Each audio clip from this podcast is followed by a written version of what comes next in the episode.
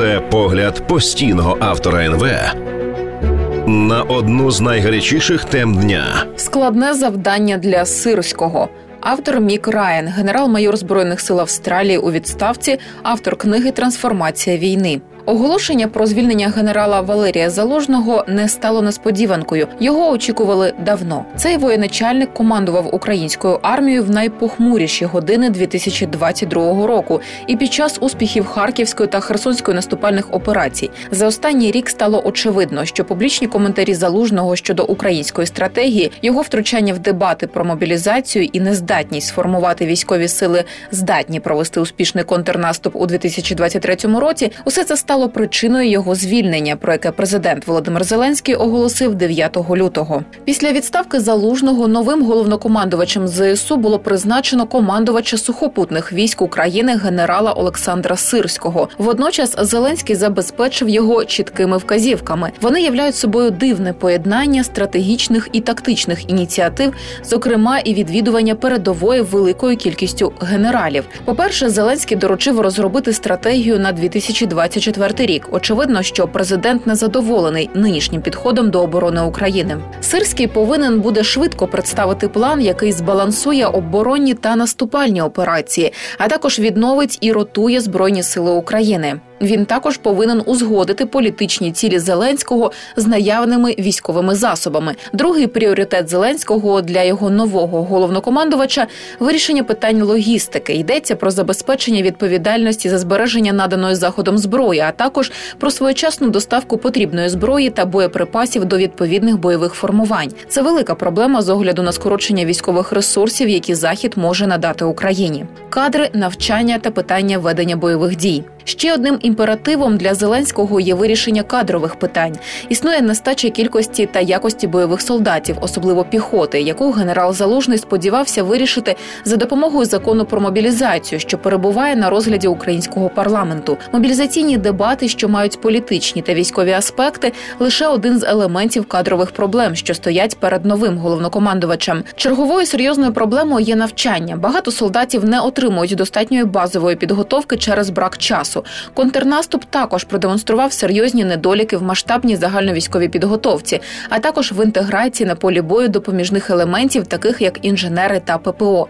Зеленський також наголосив на важливості вирішення питання щодо розміру та кількості штабів. Численні штаби з роздутими штатами не тільки відтягують багато людей, а й часто призводять до затримок в ухваленні рішень у воєнний час. Західні військові інститути багатьох країн, включно з Австралією, також страждають від цієї проблеми. Останнім пріоритетом пріоритетом у заяві Зеленського є створення в Україні нової незалежної військової служби для безпілотних військових машин.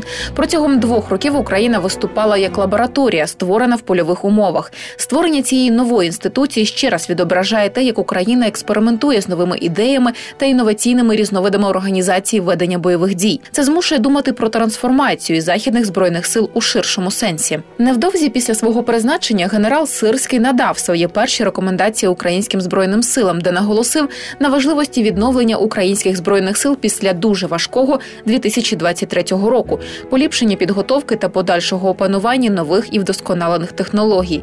Він також говорить про те, що українські військові мають постійно навчатися, адаптуватися та розробляти нові концепції ведення бойових дій, наголошуючи на тому, що лише зміни та постійне вдосконалення засобів і методів ведення війни дадуть змогу досягти успіху. Проте багато ключів до успіху сирського лежать поза його компетенцією компетенцією. Забезпечення військової підтримки заходу належить до обов'язків міністра оборони і є процесом залежним від забаганок різних національних лідерів і парламентів. Навіть якщо дисфункцію Конгресу США буде подолано, у заходу вже закінчується зброя, артилерія та засоби ППО, які можна було б надати Україні.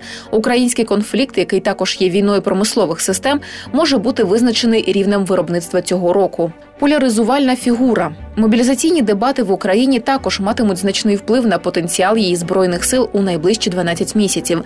Бойові сили на лінії фронту виснажені, не мають достатньої кількості особового складу і відчувають брак важливих боєприпасів.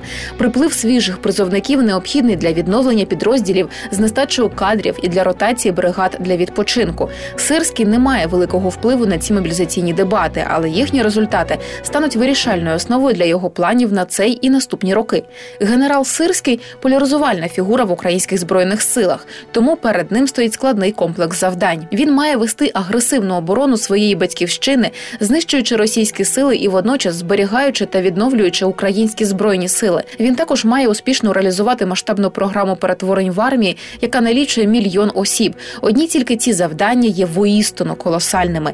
Крім того, він повинен вибудувати військову стратегію, яка ліквідує все більший розрив між бажаними політичними результатами його президента і військовими ресурсами України, що скорочуються. Результат битви за Авдіївку дасть уявлення про це. Президент, схоже, не хоче здавати Авдіївку так само, як це було із Бахмутом, навіть якщо військова ситуація вказує на те, що відступ може бути найкращим варіантом для збереження бійців, що залишилися. Не віддати територію і зберегти бойові сили в нинішніх умовах буде дуже складно. Чи вдасться сирському домогтися успіху, залежатиме від хороших стосунків із президентом, підтримки українського парламенту, військової допомоги з боку заходу і узгодження політичних цілей із військовими реаліями. Це жахливо складне завдання. Автор Мік Райан, генерал-майор збройних сил Австралії у відставці, автор книги Трансформація війни.